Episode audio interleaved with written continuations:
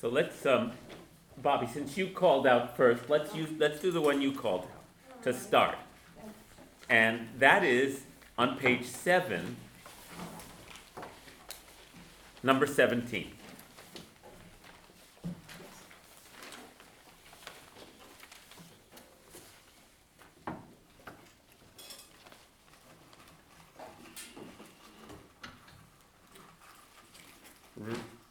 Rabbi Shimon Omer, Rabbi Shimon would say, which what it means would say, as we talked about, that's just Rabbi Shimon was known to say. This was one of his sayings.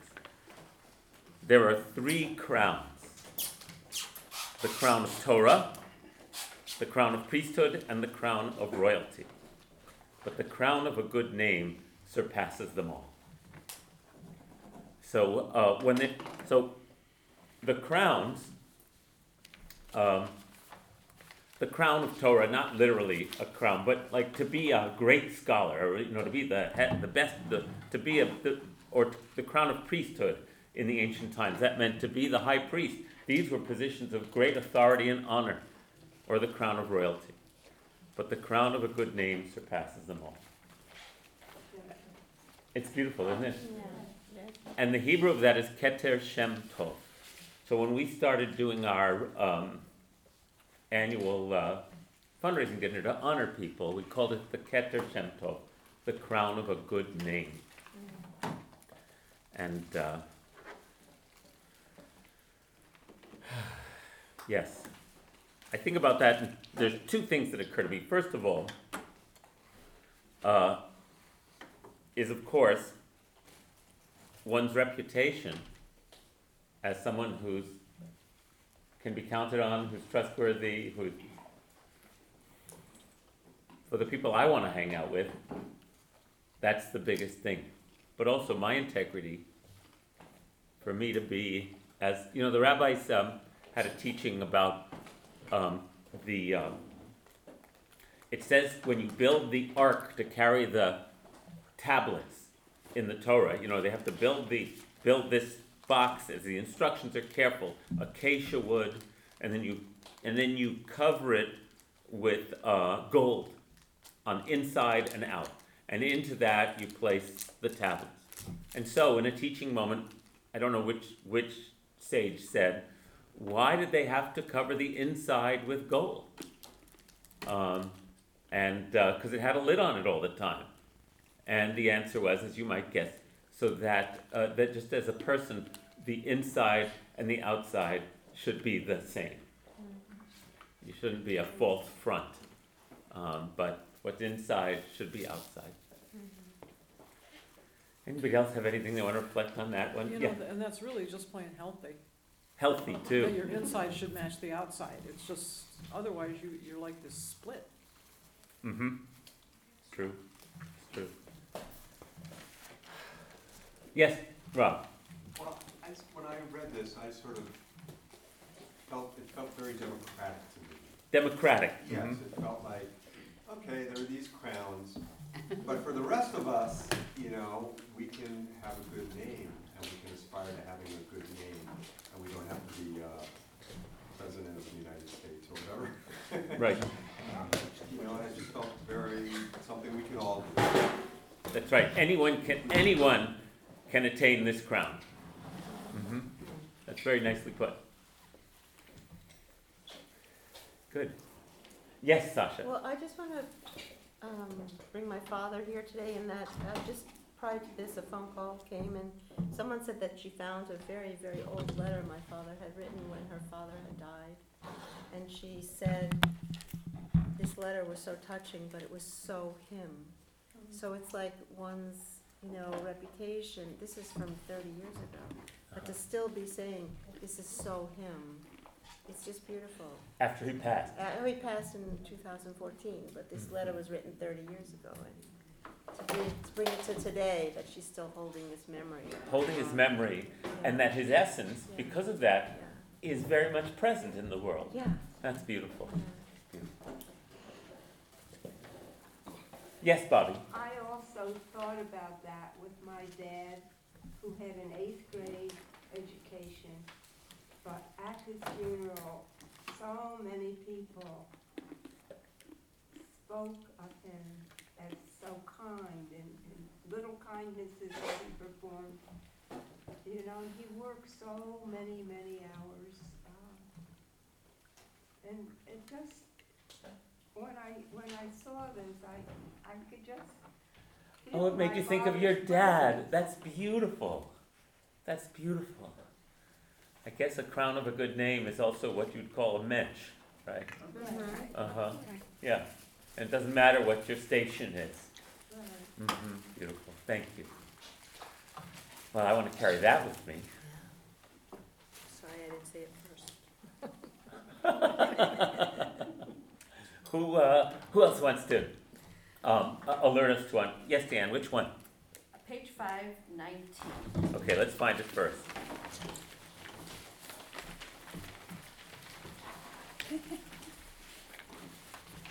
Ah, this is a beauty. This is one of my favorites. Page five, number nineteen. Another teaching of Rabbi Akiva. Hakol tzafui netuna. Everything is foreseen, yet freedom of choice is granted. All is foreseen, and freedom of choice. Oh, I wrote it twice. The world is judged with goodness, yet all depends on the preponderance of good deeds. Okay, so on Shavuot, I taught about Rabbi Akiva. In addition to Hillel, who we talked about last time, Hillel lived in the first century BCE, and if you remember, I was describing how his he he rose to the top in such a way on the merit of this of his his uh, person and his wisdom that he became the, the the sort of the founding father of rabbinic Judaism. Akiva lived from the year sometime around the year maybe 50 of the first century until about 135. So he lived a long life and was also an incredibly influential uh, uh, figure um, in um, the development of Judaism. Um, if you remember the stories, you might not know these stories, of course, but Akiva, in his origin story, and again, we have no idea if this is actually true or not, right? Uh, we just don't know. All we have are the stories about Akiva. So, uh, it, it, some biographies have been written about Akiva, weaving all the stories together. And it's a biography of the figure that you that we know about from the stories told about him. We don't know anything about him for real. There's no statue, no photograph, no. But we do have lots of his teachings. In the story about, and you can infer what kind of person he was from his teachings. In the story of origin story of Akiva, he was an illiterate shepherd, and uh, he. Um, uh, let's see. I'll, I'll mangle this. He um, at the at the age of forty, he his son was uh, learning the Hebrew alphabet, and he wanted to learn it, and he didn't think he could learn, but he looked at water dripping on a stone at a at a um, public um fountain, and he saw how the stone had been worn away by the water, and he said, "Well, if the water can wear away this stone, then my, it can work on my brain too." And he, it says he studied for many, many years and became the uh, greatest scholar of his generation. So that's a beautiful story in and of itself. There are stories about how Rabbi Akiva treated his wife in the most loving stories about men and women you can find in the Talmud. Um, and there are stories about Akiva where he, i I would call him the Zen master of rabbinic Judaism because the wisdom he shares are is paradoxical, it's confounding, it and it it I call it crazy wisdom, right? And this is a typical Akiva teaching. Everything he was also a person, oh I have to say, so the other the other stories about Akiva that, that are very strong um, are um, I'm going to tell a couple. uh, in one story, he um, uh, goes to a town to find lodging. And this is a classic motif you'll hear in other, many other traditions. And he, that no, one will, no one will give him a place to stay. He winds up bedding down under a tree uh, with a lantern and his um, uh, rooster. Um, in the middle of the night, a, um, a wind blows out the lantern. A fox takes off the roost, takes the rooster away, and he's left there in the cold, sleeping. And he wakes up in the morning. When he learns that uh, the, ba- the the town that he was trying to lodge in has been overrun by uh, brigands, and um, his life has been saved because no one could see his lantern, no one could hear his rooster, and and he says, "You see, you never know." this too is for the good. Right, right, right. So this is a classic. Right, right. You know, to be this wise, you have to practice such a big perspective that the ups and downs of your life you don't actually know. You don't actually know until you have hindsight. But you never have hindsight when it's happening, right. by definition. Right? That's Akiva. The other, another incredibly powerful story of his is uh, that after the Jerusalem is destroyed, he and his colleagues are walking on the destroyed Temple Mount. And again, for those who aren't familiar with this, this is like the center of the universe, the play God's house, the place where heaven and earth touch, the center of the Jewish world, everything. A ruin. Right? That's a cataclysm. And they see a fox darting between the uh, ruins. And someone remembers a line from the prophets about the ruined house and foxes in the house, and you know, and they all start to weep. And Akiva starts to laugh. And they say to him, Akiva, have you lost your mind? And he said, Well, no. If it was destroyed, it can be rebuilt. That's what the Torah says. Hmm. Now, this is not the words of comfort you want to get, say, if you're, if, if you're like grieving something. This is, this is like a Zen master smacking you on the wrist. Uh, You, you, do you follow what I'm saying? But Akiva is the real deal. Okay? Somehow he's able to, to take this perspective on life with equanimity. And then, of course, the most famous story about him is about his martyrdom, which we hear about on Yom Kippur in the traditional liturgy. He, um, he and his colleagues continue both to foment rebellion against Rome and to continue to teach Torah after the Romans had destroyed Jerusalem for many decades. Um, uh, uh, even when the Romans outlawed the teaching of Torah. Right? There are stories about uh, secret codes they developed, ways of communicating in the way any underground would. And they are captured and, and, and they are sentenced to be executed publicly. And there are different versions of this story. Uh, and, uh, but they all have the same, same um, uh, punchline, uh, which is that you know, the Romans were experts at gruesome public executions. It was big entertainment. Just think about the think about the gladiators, right? Um, and uh, this was a big part of this was a big part of what went on. Not so distant past, 20th century, this was big entertainment in our country with lynchings, right? So it's not, you know. so, Um, nature doesn't change. uh, so this was an execution where they would uh, put someone over flames and actually flay their flesh and burn them alive. And um, Akiva, in the story about him, has this beatific smile on his face. And the Roman centurion in some, and the, these, his students in another, say to him, What is going on?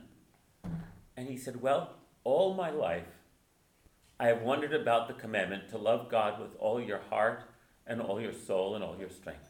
And I've loved God with all my heart and all my strength. But now I finally have the opportunity to love God with all my soul. And with that, he, he pronounced the Shema Yisrael, and on the word God is one, he expired. That's the story. Amazing, huh? So we're talking about we're talking about another level of consciousness that Akiva somehow occupies in the Jewish pantheon of, of, of sages. Does that make sense, everybody? Um, who can even accept death, even accept death, as an opportunity to grow closer to God and to whatever. Okay, that's Akiva. Um, there are more stories like that. Uh, there's a story that the rabbis tell about Akiva, who is the one who popularized. You know the you remember the phrase every jot and tittle, which means every tiny detail. It's like dotting your i's and crossing your t's. So that comes from the Greek, from the Hebrew. Uh, a jot is an iota, which is the Greek letter which is equivalent to yud in Hebrew, the tiniest little letter. That's every yud. And the tittle, the tittles, are the, called the ktarim, the crowns that are on the letters of Torah manuscript. So when you write it, if you ever look at closely the Torah scroll, you'll see that the letters have tiny little decorative crowns on them that are part of the tradition. But Akiva's position was that every jot and tittle in the Torah contained myriad multitudes of new meanings. So that for him, interpreting Torah was a completely non literal um, undertaking. But for him, the Torah was God's energy captured in print and waiting to be released by human insight and devotion. That's the kind of teacher he was. So there's fa- another famous story about Akiva that Moses goes up to the top of Mount Sinai when he's there to receive the Torah and enters the cloud and there finds God tying crowns to the tops of the letters. Isn't that a beautiful, like ribbons, tying little mm-hmm. ribbons to the top of the letter? And Moses says, Why are you doing that? And God says, Well, in future generations, there will be a teacher named Akiva who's going to be able to interpret each of these. Such an adept, right? And the rest of the story is, is deeply ironic and tragic. Some of you know it. Uh, Moses says, Then why are you giving the Torah? No, Moses says, Can I see this man? And God says, Okay, turn around. Moses turns around and finds himself in the back of the classroom of Akiva, teaching in the future, where Akiva's students are asking, are discussing and asking questions, and Moses cannot even understand what the students are talking about. Hmm. And he turns back to God and says, These guys are brilliant. Why are you giving the Torah to me? Hmm. Give it to them. And God says, uh, so, Silence. Such are my ways. This is the way I'm doing it. Hmm. And then Moses says, Well, what was this man's fate, this incredible Akiva? And God says, Turn around. And he sees Akiva being executed. Ah, and he turns around, true to Moses, indignantly to God, and says, How, how could this be? A man of this spiritual, you know, distinction and goodness. And God's answer is, and remember, these are the rabbis telling a story. God's answer is silence. Such are my ways. Mm. In other words, inscrutable. You, sorry, human beings. You can't. You, I, you, so, but once again, Akiva's at the center of a story about life and death, about the rabbis understanding that the, what they were doing with the Torah might have been inexplicable to the people who originally wrote the Torah. Right? The rabbis are aware of this. And that's a whole other class we can do on the fact that I, I am I- I will make the strong argument that the rabbis understood the irony of what they were doing. Uh, and that's another story. But uh, uh, so that gives you a picture of Akiva. And you'll, uh, again, forgive me if you've heard these stories many times, but if someone's new, they won't understand. Right. Who's saying this? And then it starts to make more sense. Esther? I just wondered, is, is there, in all of the world religions, is there a mystery in each of them where you just can't touch it? You can't know it? Uh, I- I think so. At least in the mystical, uh, in the mystical sort of, um,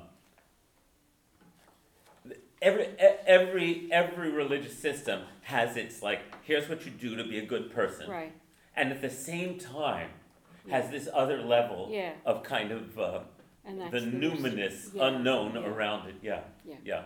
And Akiva represents that. Uh, so Akiva said, everything is for, foreseen, yet freedom of choice is granted. Right. What? Okay, so my best take on that, yes, Betsy, No, that's the old conundrum Mhm. of predestination. Right. Um, Unless you interpret Akiva's choice as saying, well, events have to happen because God said that is my way, but maybe how you react to it is your choice. what if both of these are true Mm. simultaneously, depending on your point of view? Mhm. right? What if they're just both true? That from one perspective, at the end of your life, you look back and you say, I would never have been the person I would I am today had not this and this and this and this happened. And who was really making the choices anyway? Mm. Um, you know, how did I, did I plan this? No, or this, is this the result of my choices, my planning, or uh, and you wonder. I've said before, my grandfather uh, of blessed memory, Joseph Schuper, that was he was totally there. He when I talked to him when he was in his 80s, all he talked about was the great puppeteer in the sky. uh, he said, "Here I am. You know, I, I, I can't say I planned. I can't say I'm responsible for any of this, because here's a guy born in the, pale, the Russian Pale, the the Jewish Pale settlement in Russia, escapes, you know, to United States, winds up dying in a, living and then dying in a hotel, uh, an old people's home in Netanya, overlooking the Mediterranean in the Jewish state. You know, I, he, he didn't plan that. he was this peasant in mm. Poland, right, just trying to get by.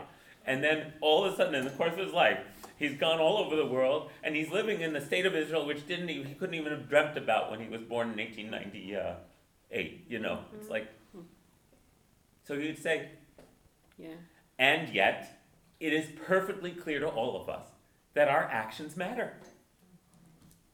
It's perfectly clear that in this moment, it matters what I decide. Yes, If we're invoking our ancestors. please do. when, when my grandmother died, my mother's mother, she said, all my life, I realized that all my life, I've been trying to please my mother, and in doing that, I've pleased myself. And of course, I was still in my difficult, very extended adolescence, and I thought that was a horrible thing to say. How could you possibly live your whole life trying to please your mother? No, I'm a little more open to it. But it, it's the same kind of thing, if you, if you're trying to live your life according to God's plan, you kind of do have free, I don't know, I mean, there's no answer to this. It's- No it's- answer. It's zen, it's, It, it's as you then, said. it's then, except, and, like almost every great mystic. Oh, that's the story of going up to the, um, the, the four who enter the Pardes. The, there's this famous mystical story in Judaism about four great sages who go on a mystical ascent, and one of them is Akiva. Mm. And Akiva is the only one who comes out bishalom, in wholeness and peace, mm. after witnessing the sort of the heart of reality. But we'll talk about that in, mm. in forever. However, like great mystics, as far as I'm concerned, of every, no matter what cultural background they emerge from, whatever this capacity is that we humans have to experience the glory of creation, they come back from that, and each of us have had our own experiences that are similar, where we know, we don't understand, but we know that there's a benign power at the center creating the universe. And that ultimately, in that largest sense, it's okay. It's okay. And that those mystics come back from these and know that love is the answer. That love permeates as much as consciousness, as much as matter, permeates this experience of reality. That's the mystical, that's the mystical prize that people come back with. Um, and again, you don't have to be some kind of supernatural warrior in order to have had that experience of conviction. Um, others don't have that. Um, um, existentialism was all about it's, it's meaningless, right? We have to make our own meaning. Uh, I'll call in a second, Susan. Um, so, what you need to know about Akiva is that for him, the rest of this phrase, the world is judged with goodness, yet all depends on the preponderance of good deeds. Mm. For Akiva, it was a matter of truth, utter conviction that ultimately the, the universe, creation, our lives are infused with, supported by, and surrounded with goodness. Beyond whether the light blew out or didn't blow out, or the chicken was stolen or not stolen, or even you're executed in public. Um, and that was what allowed him, that incredible conviction and faith was what allowed him to live the way he did, being able to handle the tragedies of life and the ups and downs with the equanimity he could. So that it's not a neutral playing field for Akiva. Uh, so that the world is judged with goodness. And yet, just like free choice is granted, yet all is foreseen, the world is judged with goodness. But it all depends on the preponderance of our good deeds. And so that it's so that someone else might, someone who's not a religious thinker of this ilk, might say, the world depends on our preponderance of good deeds. Period. Right? I agree with that statement. It's why I can I'm I'm happy conversing with humanists who believe that human beings that the world depends on our good deeds for its sustenance. Right? Because it doesn't matter what you believe, as long as you're doing your good deeds.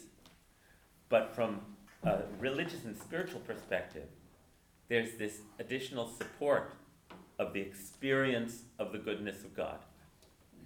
And if you're graced with that experience, it doesn't mean that you then say, okay, it's handled. That's a kind of bizarre and bogus religious path, right? Mm-hmm. Then you know that the universe also wants you to participate in that goodness. And that the outcome, on one level, is dependent on your good deeds, even if on another level it will all work out all right in the end anyway. Um,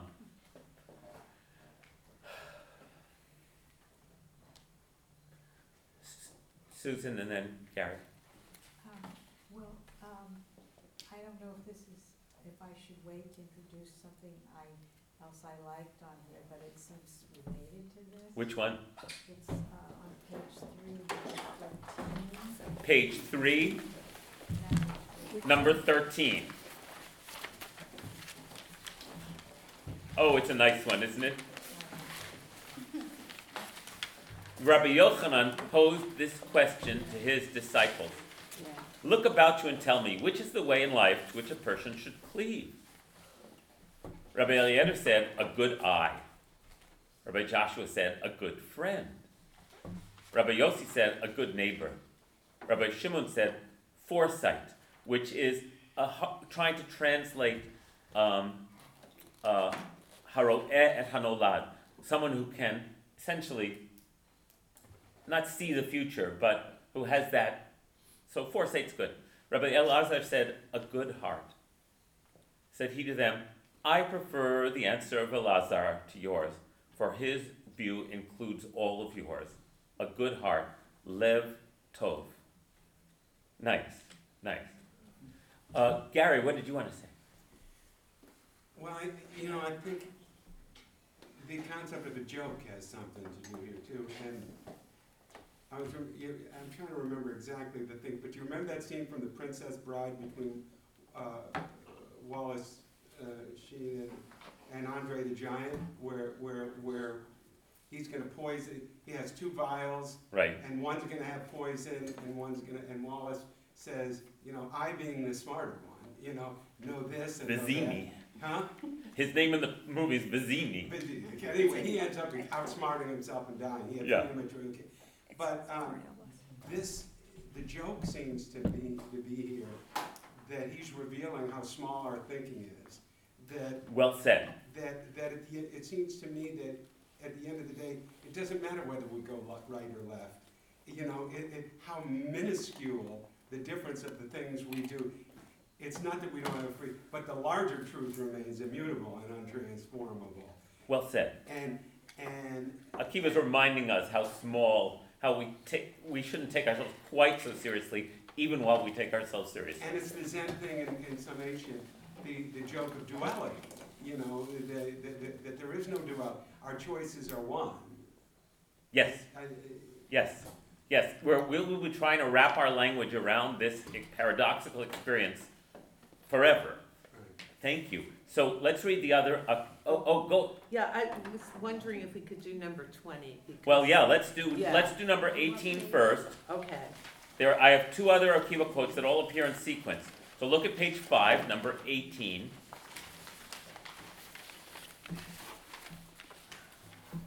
Rabbi Akiva taught, Beloved are human beings, for we were created in the image of God.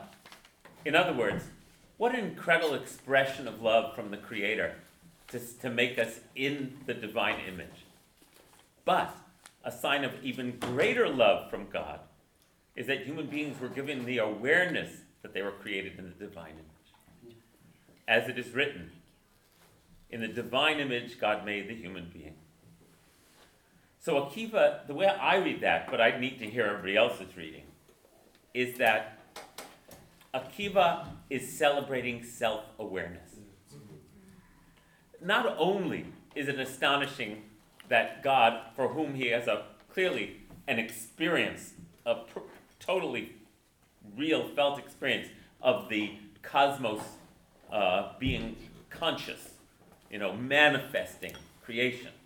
Uh, how incredible that we got manifested in that divine image, given the power ourselves to create and to destroy, to know and to think.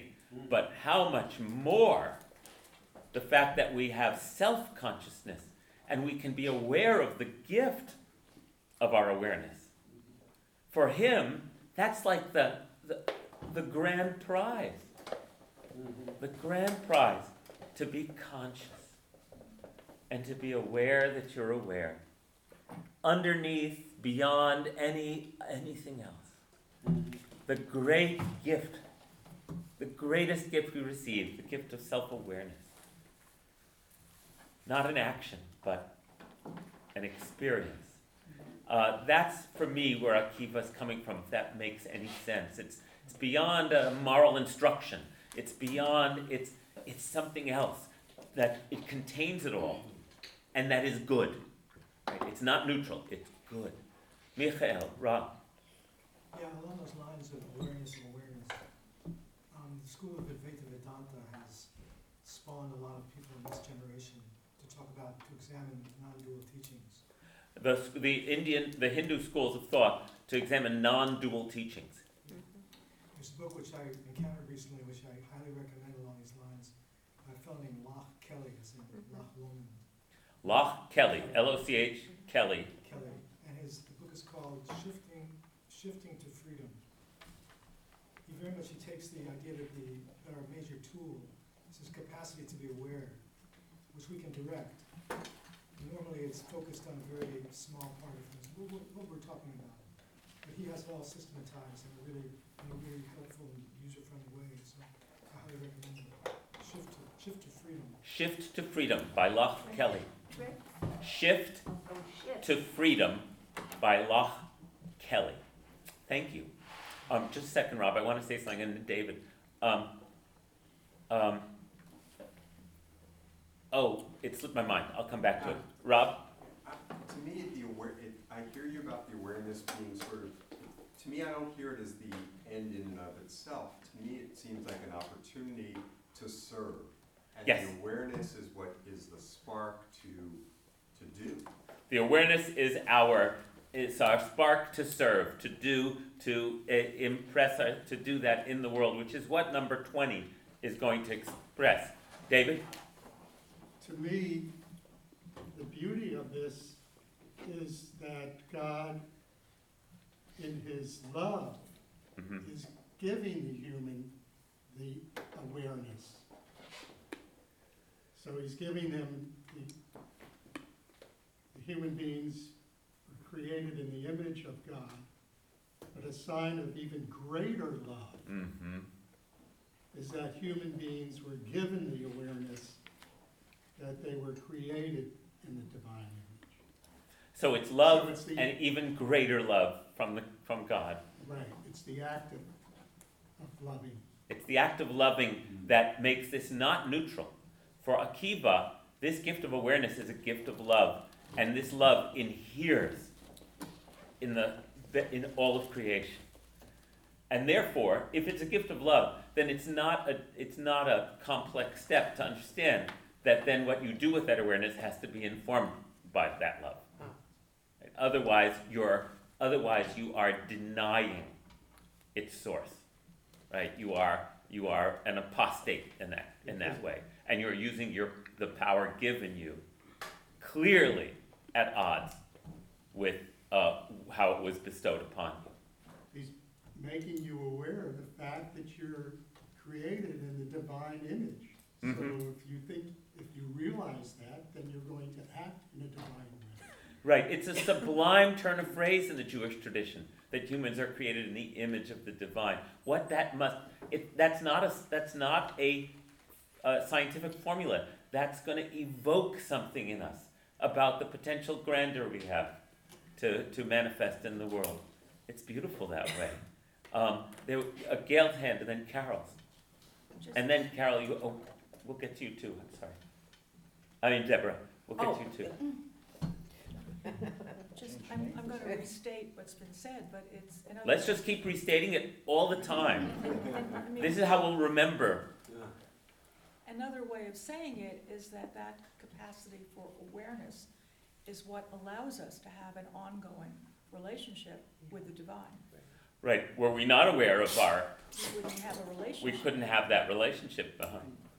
And I would extend that to, um, okay, yeah, I'll leave it right there. Very good.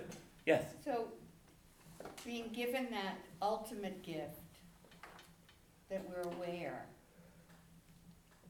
God is saying, like any parent, basically, he's saying, now it's up to you. Mm-hmm. And that's the gift. That's really the gift. And what do I do with that? I watched that man at the hearing this morning struggle so. Oh, God. Uh, and I, I- I don't like what he did, but I really felt sorry for him because he really believes in something. And everything is coming in on him to, to make him question it all. And he's trying to hold fast and do the right thing at the same time. Mm-hmm. So let, It's not easy to be a human being. it's not easy to be a human being. I think that's why we like courtroom dramas so much. Uh, because we are faced with the complexity or a hearing or a because it is the human moral drama sort of contained for us and i love these things because they make me what is the right thing to do here? How do you, because life is so complicated, so thank, thank you for mentioning that. And- Hmm? Oh, uh, right now, there are hearings going on in the House of Representatives, uh, and, uh, you'll be able to read all about it. Um, so I don't wanna get into the specifics, rather, I wanna think about what it represents to us as we see a person who, of conscience, also wrestling with incredible complexity. Right. Um, uh, and, um, and the first thing you said, Carol, oh, oh, that, like a parent, right, who, and, and that's the other, it's, there's a reason why in our tradition we think of God as our, our, our parent in heaven, right? Uh, because just like, you know, Dan was saying, or I was saying about my grandfather, or Dan was saying about her grandmother, or, or, or you were saying about your dad, or you were saying about your dad, it's like, we have this relationship as God's children. You know, God made us, whatever God is. We're God's creatures, we're God's children. And what is expected of us? What's called upon us? How are we going to integrate all of that? So, so big questions, big, big questions. What did you want to say? Oh, I had just asked, uh, number twenty was. Oh, yes, that's right. Let's go to Very it. complex. Very complex, but here, now remember, here's Akiva, who doesn't think any of this is an accident.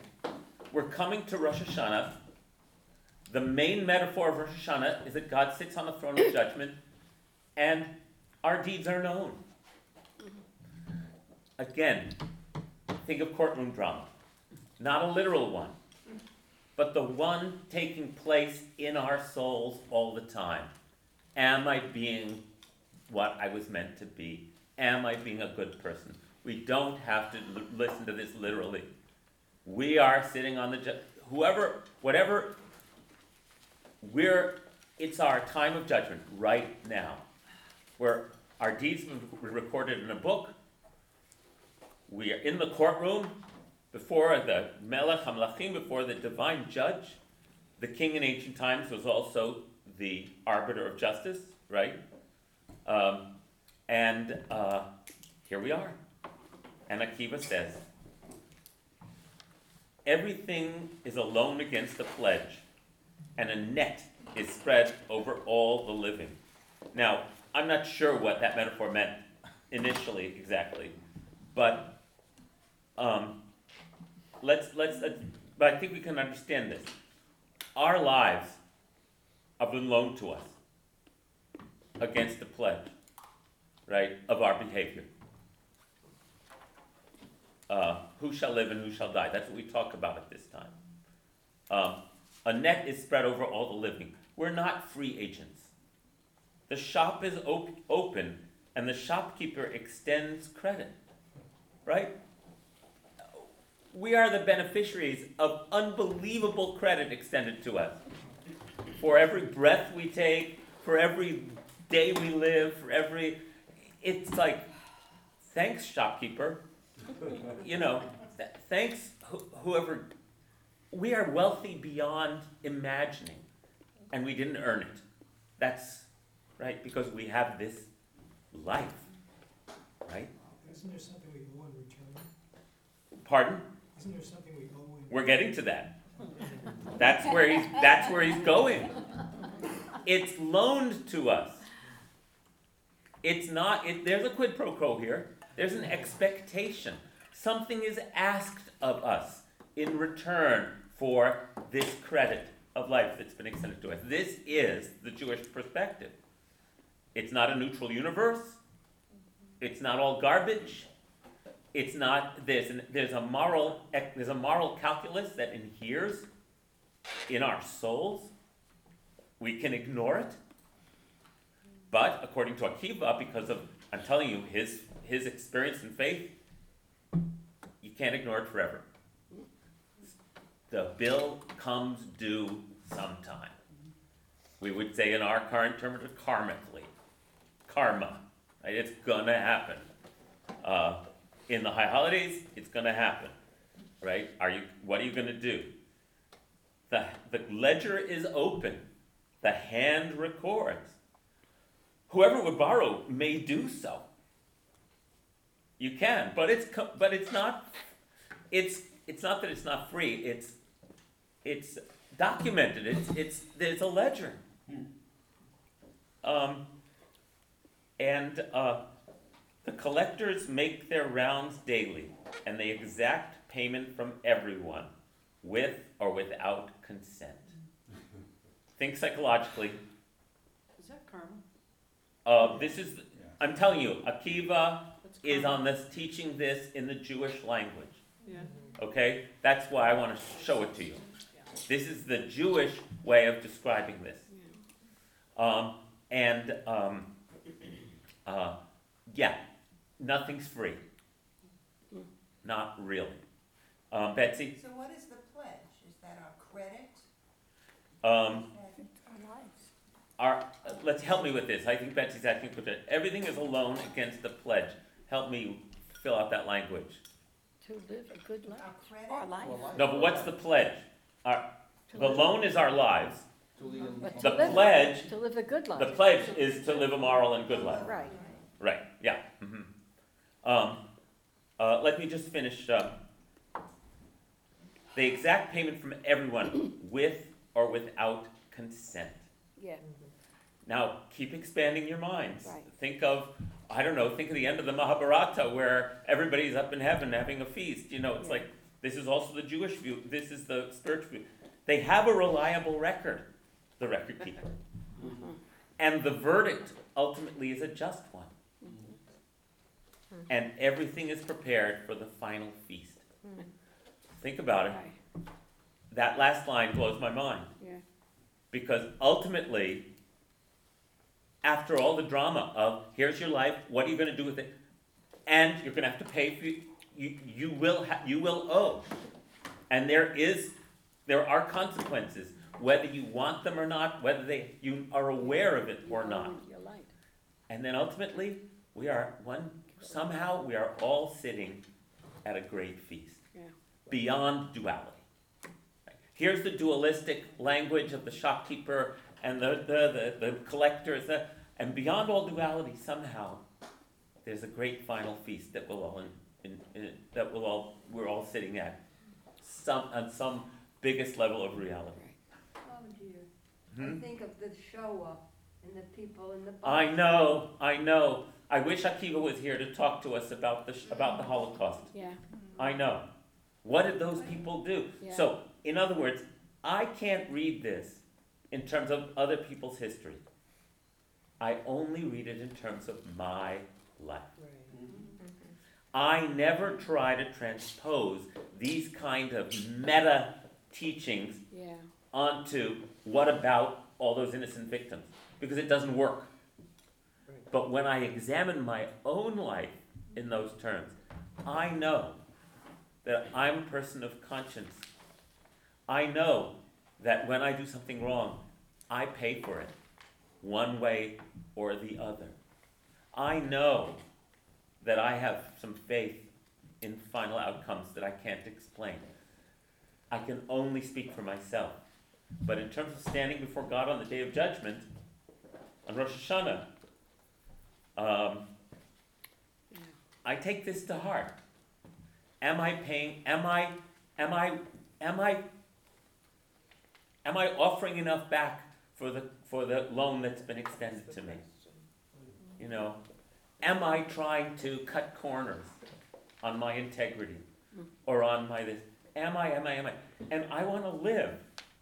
Uh, I accept the terms of of of of this of this big game, the game of living an examined, conscientious, righteous life, knowing that I'll do the best I can, and that I'll have to ultimately rely on God's grace for all the ways that I can fulfill it. But yes, when it comes to the Shoah or any other human catastrophe, I, you have to expand.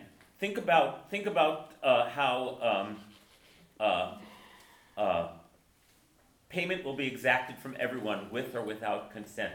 Now think instead of a personal, think on a species-wide scale. How the earth, if we continue to take without paying back, if we continue to think that the earth is a gift to us for which we owe nothing in return. Something just to be exploited like a mother's breast to be sucked dry. Right? If that's how we continue to behave, then with or without consent, There will be consequences. there will be payment. That's right. Will the earth spit us out? Well, we don't know what's going to happen. But I see this true both on my personal scale and, And on on this mega. global scale. Yeah. Um, Rabbi, but yes, just about the, Rabbi Yanai would say, the tranquility of the wicked and the suffering of the righteous, these are beyond human understanding. right. Tell us the page and the number so we can look at it. Uh, seven, page seven, nineteen. Page seven, number 19.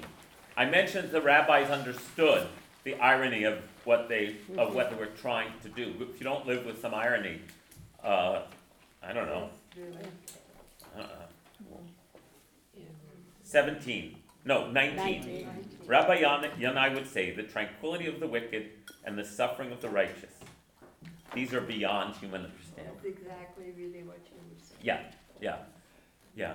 Uh, But Deborah, the- I'm very moved by the inherent promise here, though, in, in both eighteen and twenty. Uh, Is it eighteen? No, in nineteen and twenty. Yes. Um, Because the world is judged with goodness. yes, I find that really touching and meaningful. And then everything is prepared for the final feast. hmm Strikes me in the same way that, yeah, again, like a parent, yes, you're accountable, but I still love you. I And still love you. You still get to participate in my bounty. I, I find that very moving. What does that mean to you, the world is judged with goodness? That, um, you know, I'll tell you, it meant something very specific to me when I was reading it. I am so, I'm sure like a lot of us, I am so hard on myself sometimes about how perfect I have to be to be paying this loan. Um, and yet, well, so what that meant to me is, you're gonna get the benefit of the doubt. Like, there's some loving, something that, that, um, isn't gonna say, yeah, but last Tuesday you said something really, you know? right. That love Yeah. is the baseline. That's what it means. That Akiva's experience of the universe was that love was the baseline, not love versus something, mm-hmm. but beyond duality is not neutrality. Beyond duality is oneness. And oneness is infused with love. Right. And they just go together. I'm not perfect, but am I good enough? Am I, yeah, good enough, good enough, just, and yes, in And the eyes, that? in the eyes of your loving creator, you are. Even though you may get chastised, even though you may get consequences, Mm-hmm. all the things, you are loved. Those are not contradictions. Carol, I hope I can have some clarity here. Um, It seems to me it- it's, it's not just about the, the end, be- everybody dies. I, I've been, I don't know if haunted is the right word, but I've been thinking a lot. Just two memories have come up for me. I'm, for those of you who don't know, I'm basically caregiving for my soon-to-be ninety-five-year-old husband, and he's not in good shape. And, and I have memory of what the summer we met, we were at a cookout or a bonfire or something, and he got cold. And at that time, I was fifty-five and he was, um, just about to be seventy. And I had just bought a, a sweatshirt, uh, and it was in my room, and I said, I'll get you the sweatshirt, and I went up and I got him the sweatshirt. And he was kind of amazed that I had done that, and I just remember that moment really well. And, and then, this other memory that I have after we had been together for a little while, he woke up in the middle of the night and I saw him walking away from the bed. He seemed like the oldest person I had ever seen and it terrified me. Never ever talked about this to anyone. And those two, that, and, and it, what it feels like to me and why it has something to do with this reckoning that I keep coming back to. Um, I knew, I knew what I was getting myself into. I knew it as clearly as anybody can know anything, and I traded twenty good years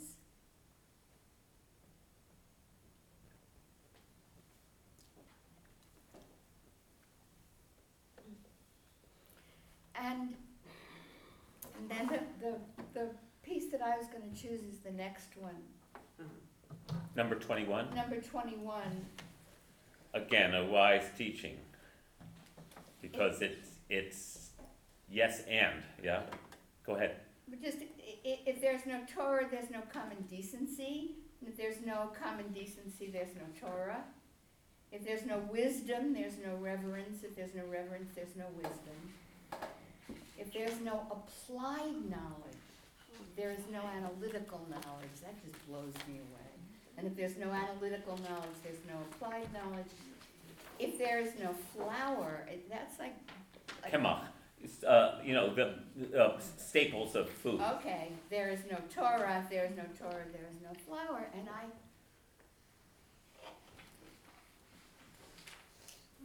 I, Sorry, that's number five, page five, number twenty-one, right underneath the other teachings about Rabbi Akiva. Sorry about that. when I, um, when I think of there being Torah in my life, I think I said last week, these years of Thursday afternoons are my, are my study, are my Torah study. And, and what I learn here influences my behavior in many ways. I wish more, but I do, I do as good as I can. Um, Me too. but recently, and this is the way that I have gotten, am getting through, I don't know what's gonna happen this afternoon. Um, I, I, I told you this, my sister had said to me that when she was taking care of our mother, when my mother was in a nursing home near, near where she lives, she just considered it her job. And, cause I was talking about what a hard time I was having, and, and that, I, I remember thinking, oh my God, I know how much my sister loved my mother, but she could just make it into a job was incredible to me, and it didn't mean that she didn't love her. And I thought, oh, I, I can do that. I can do a job. And then the next day, I, I was speaking to you, and I told you that story, and you said to me, what will you regret? And I said, I would regret not being as kind as I could. Hmm. And first you said, well, you are being as kind as you could, so you got what you want. But the idea of a, a job with kindness, that's what, I- it's not just the job, mm-hmm. but the job with kindness. And I swear to God, the day I started applying that, and it's not always easy, and I don't always do it, but I do it most of the time, I started feeling tender towards him again. He smiles more.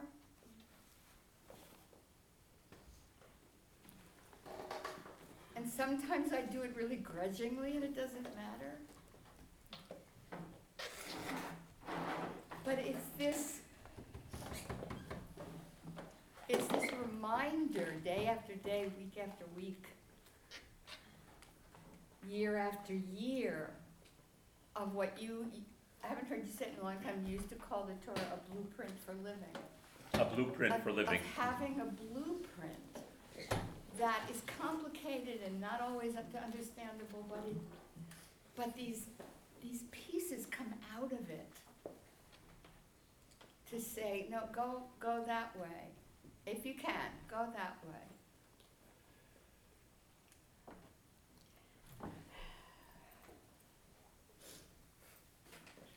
I suspect there are others here who've been in the crucible of caring for someone who's old or dying, who had similar revelations. I would imagine so, Yeah. but it's not just that. That's a really, right, that's what's up front for me right now, and that's a really good example. Yeah, that's why I called it a crucible, because it's so clear. It's like, uh, here's your job, how are you gonna do it? You know, but life is our job too. Exactly, Uh-huh. exactly, But th- Mhm. thank you. Those, those were the words that I expressed to myself after my husband died. Why couldn't I have been kinder? And that haunts me still. Oh, God, Esther, I'm sorry it haunts you. Yeah, it does. Mhm. So that's what, if you look at the part that says that God judges with goodness, Mhm. I, I think it means um, that you're being held with compassion, e- even for those times when you've been a disappointment to yourself. Mm-hmm. And if someone in this room hasn't been a disappointment to themselves, sometimes I'd be, oh, I'd be Yeah. really shocked. And, and let me add to that, that let's look at the arc of the high holidays. It's considered to be the days of judgment. And what happens at the end of Yom Kippur? Where we, we're forgiven. We get to go for another year. Because that's a perfect way of saying everything of, that's a perfect way of, of, a perfect illustration of this principle. That yes, we're being judged. Yes, it matters. And yes, we're loved and forgiven. Um, and can therefore go on. Um, and it doesn't all make sense. Wait a minute. You know, it's like Jonah. It's why we read Jonah on Yom Kippur afternoon. Remember, Jonah is used as the sort of the the the uh, the, the, the fall guy, the example of, uh, of of how not to understand this, because uh, God tells Jonah to go to Nineveh and tell that sinful city to repent, and Jonah says, "I won't do it, because if they repent, you'll just forgive them, and they get to go on living." Come on, where's justice, God? And he runs away, gets swallowed by the fish, Yeah. you know, goes, finally he says, okay, I'll go. He goes, he repent, they all repent, including the king. And Jonah then goes outside the city to, to see if they're going to be destroyed or not by God. And when they're not destroyed, God says to him, why are you so angry, Jonah? And uh, that's the question. Why are you so angry, Jonah? And then God goes on. These are my people. They're, uh, you know, I love them. They said they're sorry. It's okay. and that goes right on Yom Kippur afternoon. And Jonah's, I just love the story of Jonah. The question to Jonah is God says to Jonah, Why are you so angry? Oh boy.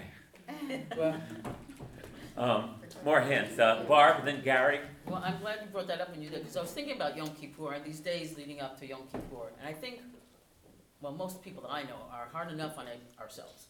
I mean, we already judge ourselves and we do it on a daily or weekly or whatever basis. But the week leading up to Yom Kippur and Yom Kippur, um, sometimes I think it has to happen more often, but maybe it's better than that. Anyway, it's, it's, it's, it, we are, like you said, we, we are forgiven and we want to atone and we've, yes, we made mistakes. Uh, but if in our heart we're basically good, this goodness that, um, we've had imbued into ourselves, you know, and hopefully we keep it going. Um, I don't know, it, it, this is, this is, I mean, I wrote an email, uh, recently to, uh, half a dozen or so friends of mine, which I only do once a year, and I do Right. it, I do it this time of year, and just to remind, remind, even if we haven't been in touch all year long, just to talk about and mention things that have happened and things we should be doing towards looking forward to in terms of what we should think of, like you said. What, what do we think about when we think about what we'll do next year? Or what we reflect about on what was happened this year and what, what a difference a year makes. Um, so I, it's just, you know, time to pause and, I don't know. We're pau, that's right.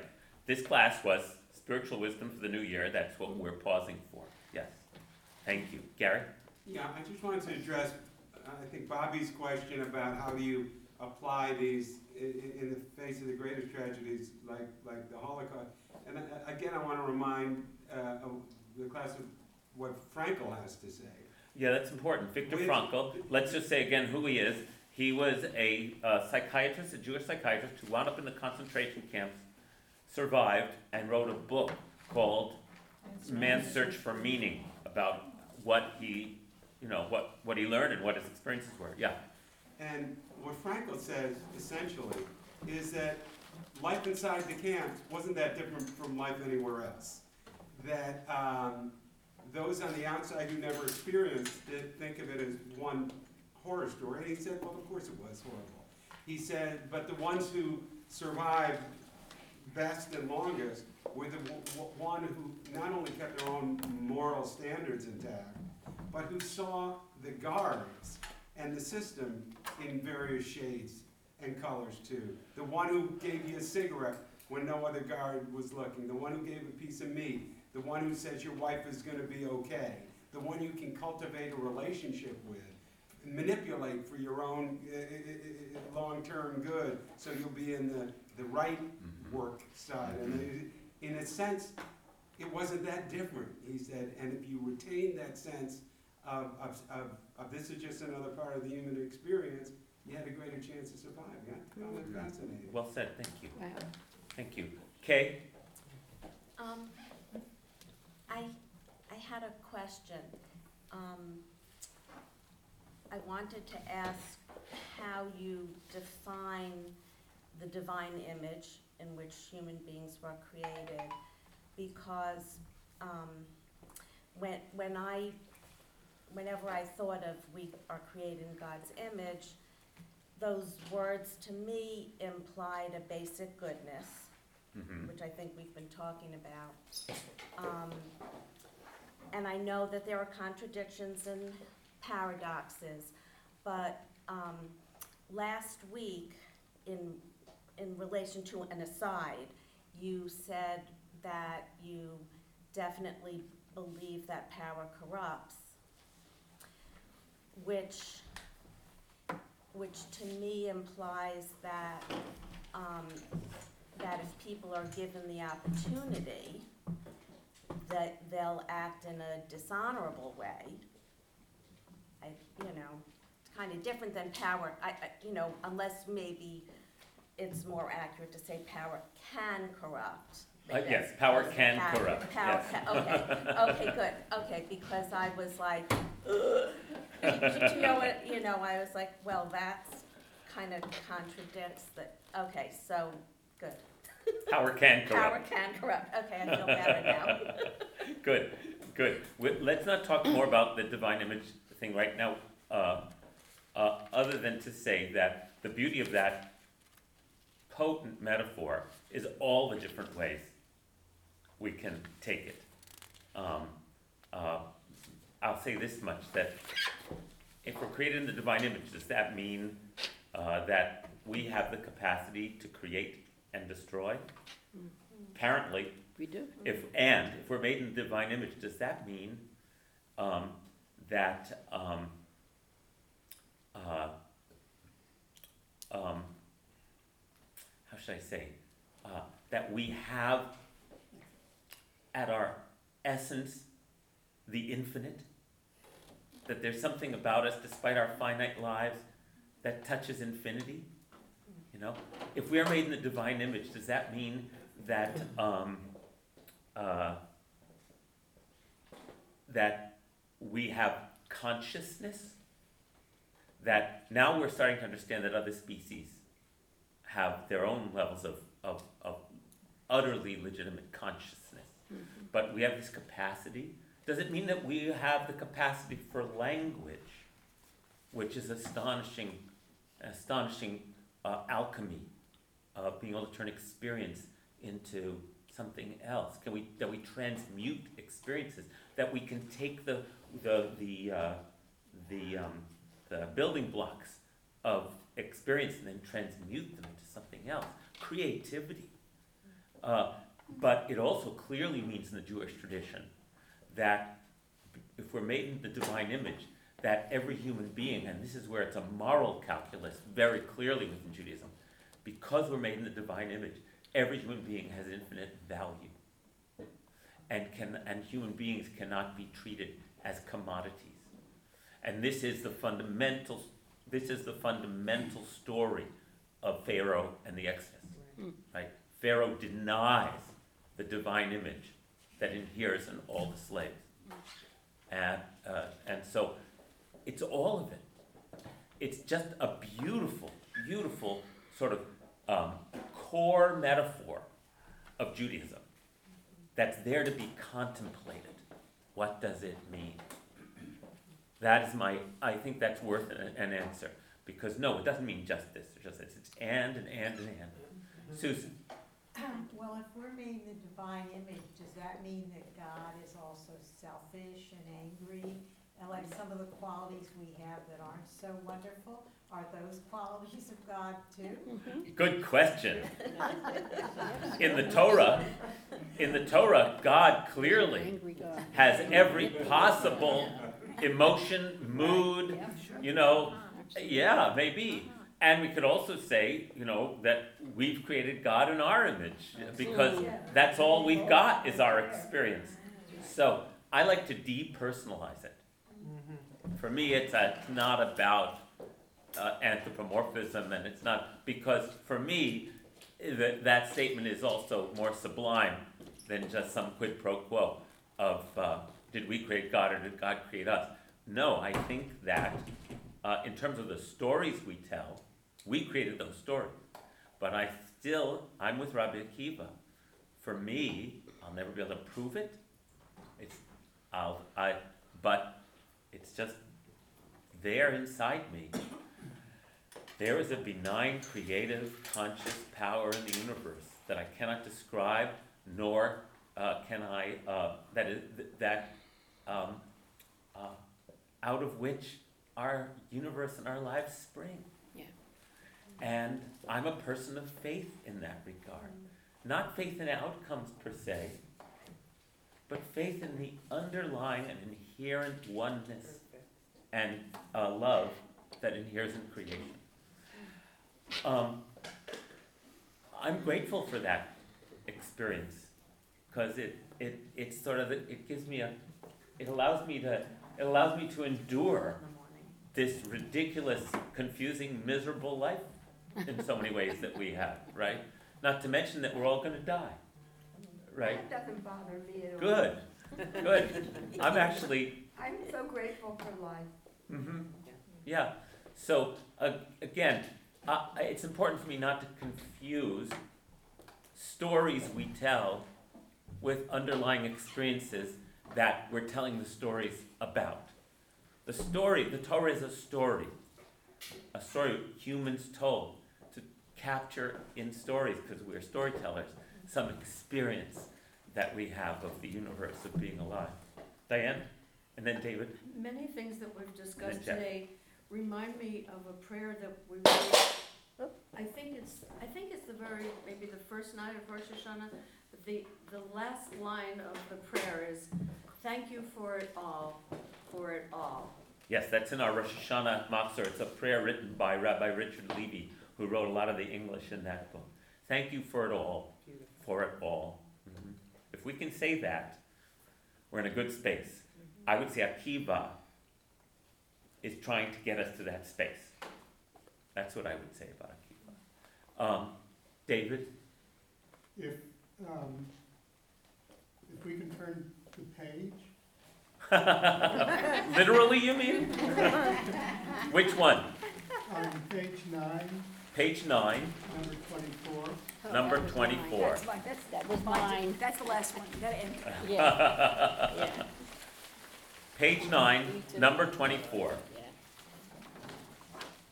Ben Bagbag, and we don't know if this is a real person or not, or if it's some kind of acronym, or who knows? Because we never hear about him anywhere else except in this quote. Taught, turn it and turn it, for everything is in it. Scrutinize it, grow old and gray in it. Do not depart from it, for there is no better portion in life than this. So this is the last, eh, next to last entry of chapter five. Chapter six of is it like an appendix uh, of Pirkei Avot. So the editor, back in the third century, wanted to end with this one, um, referring to this activity of Torah study. Yeah, that's right. Torah study being not just reading the words on the page, but doing what we're doing. Where this is Torah study. It's every, it's like, like Akiva. Like every, every black ink on white parchment with every little curlicue, that's just there to open the door into the study of Torah. Te- the teaching. Torah means teaching in English. The Torah of life. Right?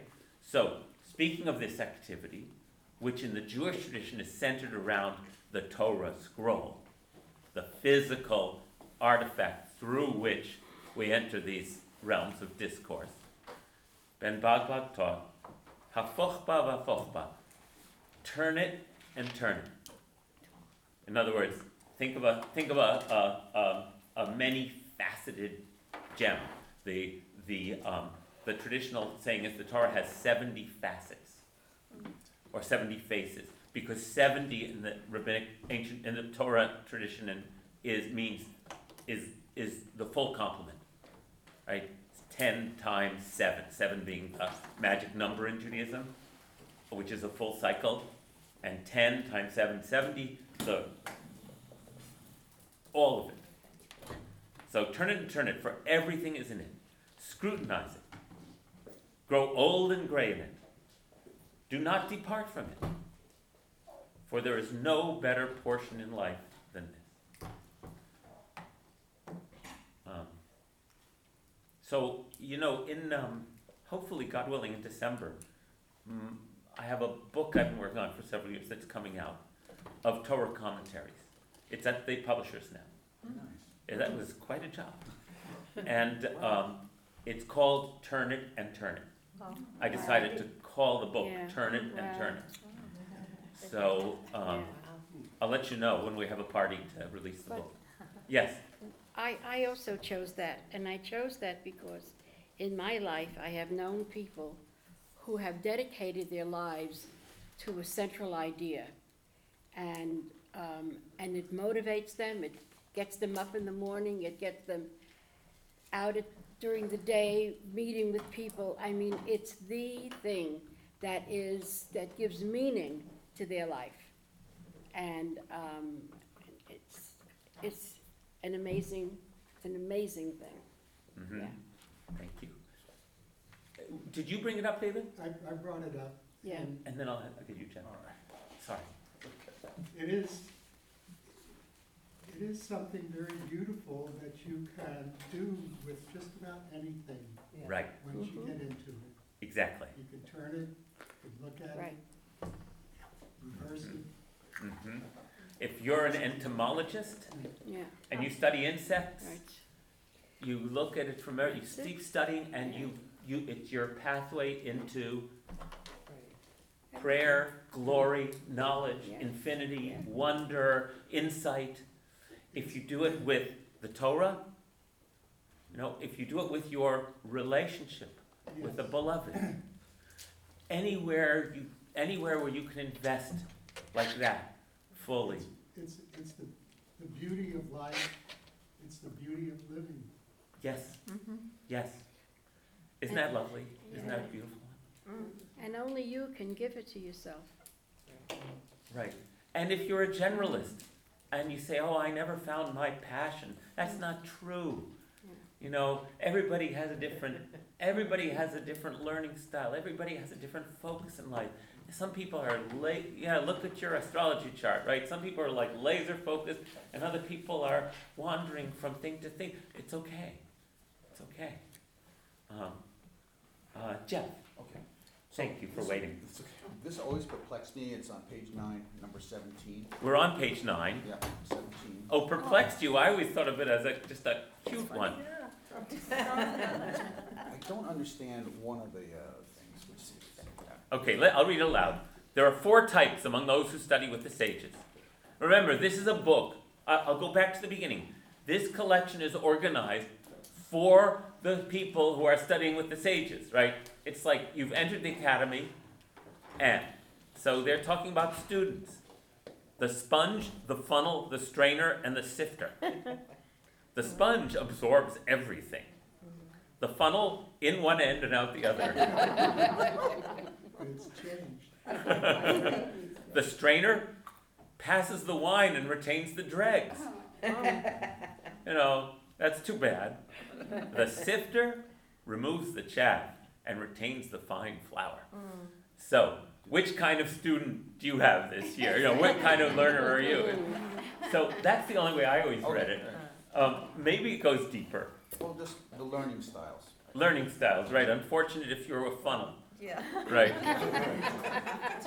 It's like the one. It's like the one before it. It's funny. There are four types of students. Yeah. One who is quick to understand but quick to forget. His gain is canceled by his loss. One who is slow to understand and slow to forget. His loss is canceled by By his his gain. gain. One who is quick to understand and slow to forget. This is a wise person. One who is slow to understand and quick to forget. This one has bad fortune. That's all. Okay. I just wanted to include those and it. There's a whole bunch of them. I only included a few of them. Sasha. Well, I just want to say something that I um, considered earlier today. It's just sort of a revelation about the word knowledge. And Mhm. as we're talking about acquiring knowledge through Torah or what have you, knowledge is the ledge upon which you leave, you're, you're, you're open to something that is not known. Oh, Then knowledge, I mean, it's like there's this place where you go, have to go into the mystery, where you have to go into not knowing. go into not knowing by Going standing on that ledge. Yeah. Uh-huh. Beautiful. And that's sort of like what Akiva's inspiring in me, that there is that ledge upon which we don't know. that ledge upon which we don't know that we have to step Mhm. forward from. Yeah. That's cool. Thank you. Yeah, well. Thank you. Speaking, so, so I'll go back to Akiva. Did I see another hand? I'll go back to Akiva for a moment, and then we'll go towards the very end as a way of wrapping up, because I'm glad you turned us towards this, towards this one. Um, again, I want to repeat that. Um,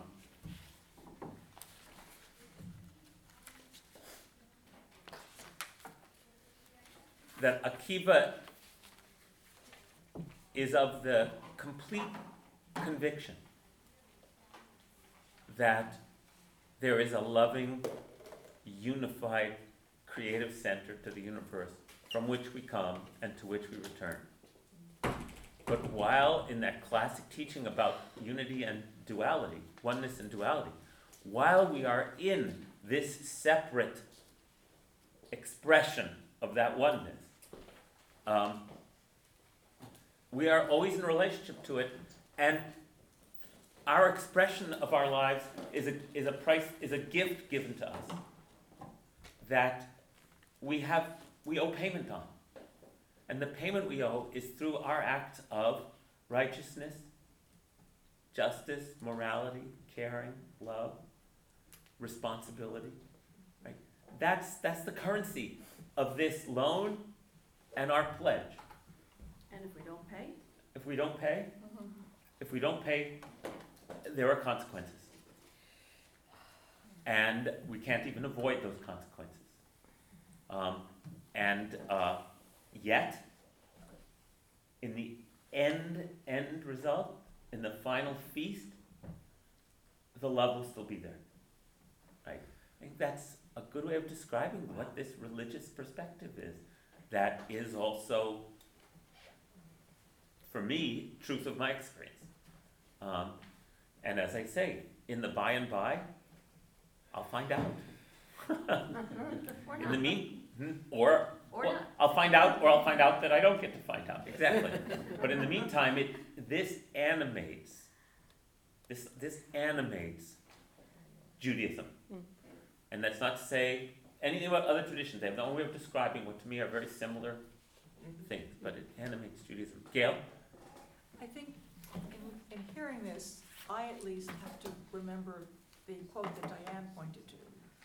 So that the idea that the verdict is just is true in that state of being in that totality, the non-dual state. Right. But in this state, I think the only word I could use is the verdict is inscrutable.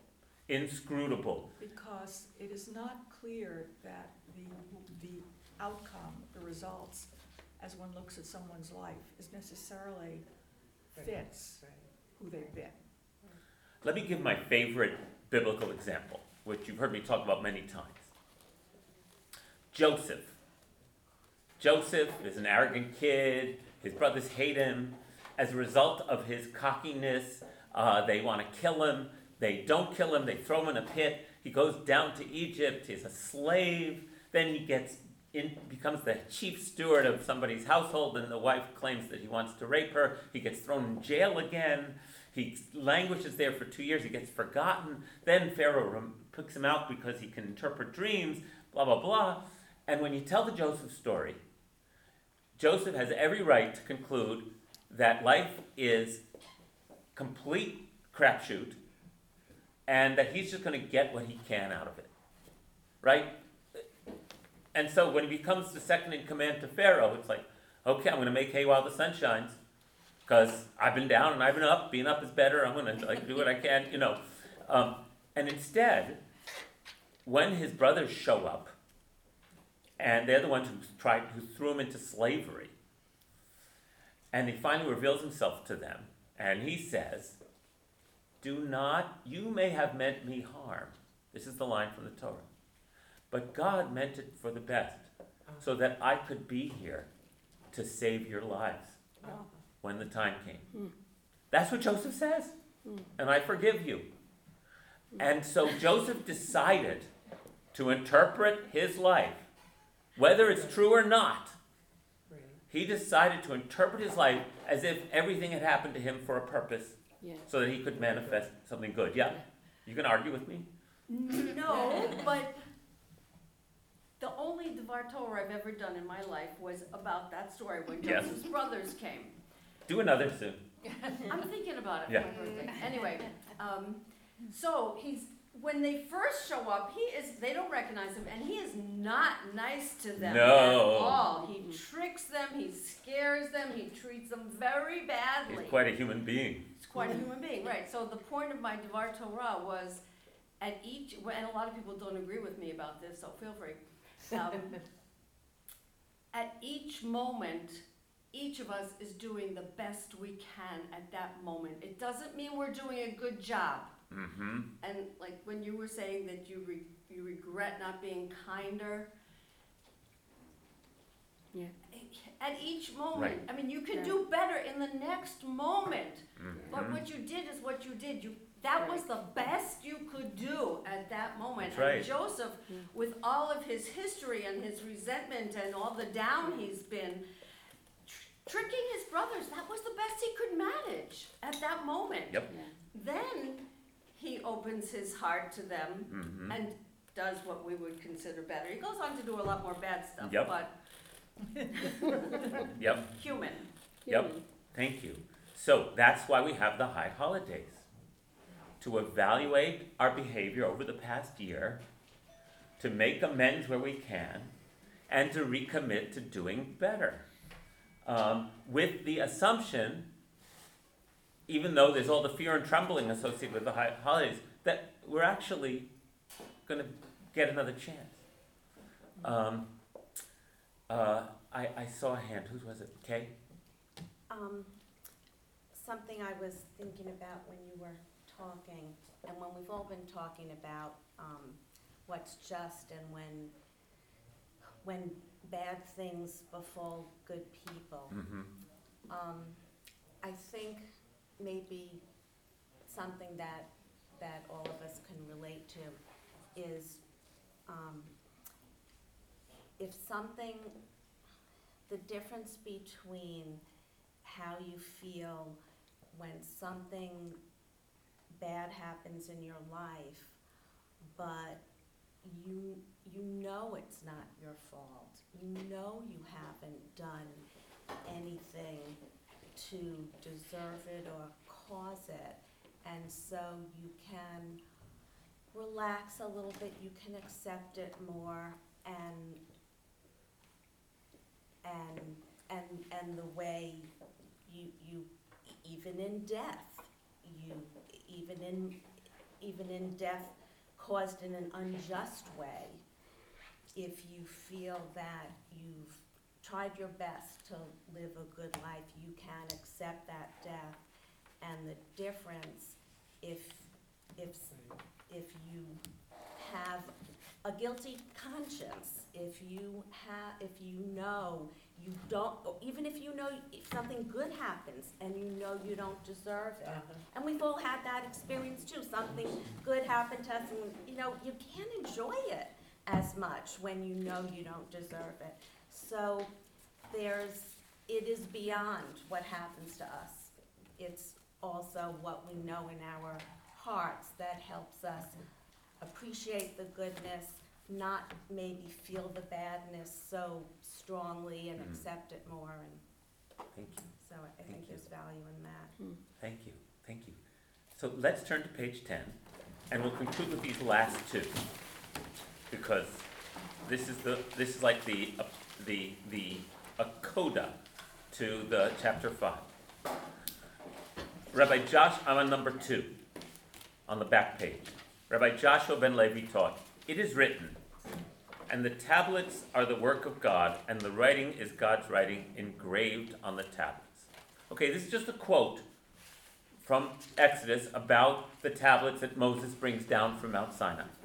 And the word engraved in Hebrew is charut. Okay? And the way the rabbis play with the Torah is they play with pronunciation.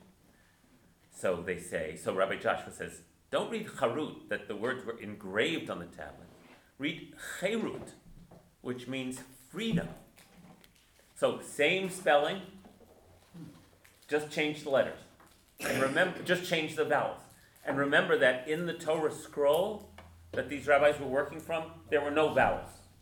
So they took the liberty and they felt the liberty. Have you ever looked in the Torah scroll? There's no vowels in it. Oh, that's so interesting. Um, uh, the vowels were invented many centuries later as a way to uh, systematize and regularize grammatic, the grammar of Hebrew. But in the Torah, no vowels, nor in the Talmud. So, um, so you can read engraved charut as cherut, freedom. For no person is truly free unless they engage in the study of Torah. So, with a pun, which is the Jewish way, the traditional Jewish way of doing this, Rabbi Joshua ben Levi summarizes that the unexamined life is not really worth living. Right? The one who said That, uh, well, I don't know, who said that? The unexamined life? Huh? Plato. Plato, that's right. That without studying, without engaging in this study of what it means to be a human being, you're not really free. Mm. Without recognizing that you have true responsibility in return for the gift of life that's been given you, that's where real liberation happens, spiritual liberation, because you become completely at peace with accepting and embracing that you're here to serve. Hmm. Right? Then you're you're so so I just love that quote. That as any I would think I would think as any spiritual quester would say, they're searching for a kind of liberation. Um, but it's not a liberation from uh, responsibility. On the contrary, it's a liberation from the, the, the, from the ego, from self-centeredness, from all of being driven and around, being the slaves of our own appetites all the time. You know, it's like there's a different thing that we're after here. I just like that one a lot. And then it ends. They end with this overarching blast.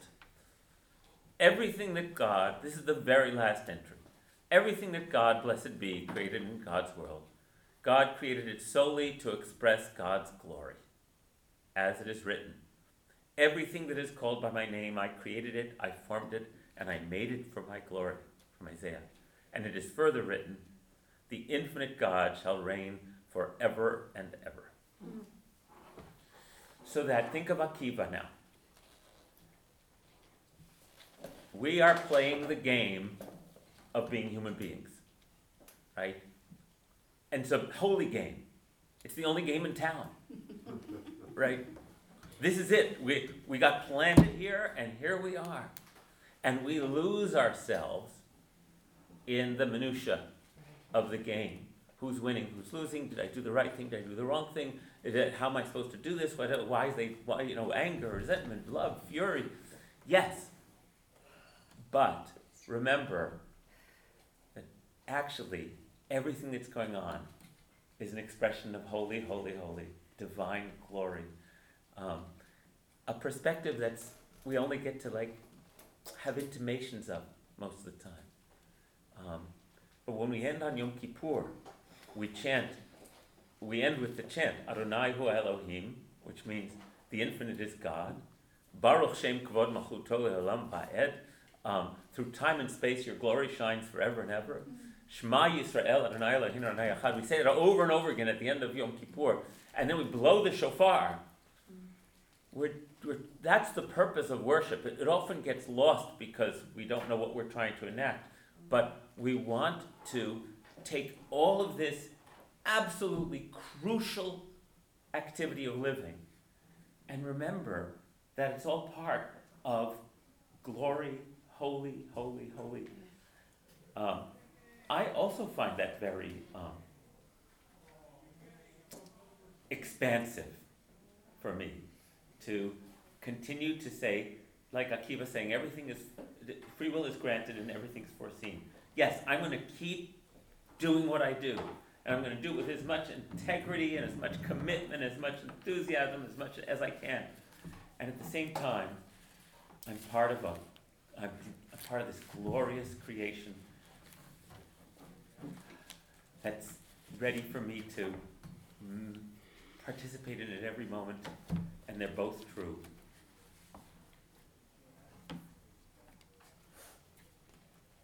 And may all of these countless words I and we have shared point our hearts in the right direction. Amen. Amen. Amen. Amen. The awe of it all.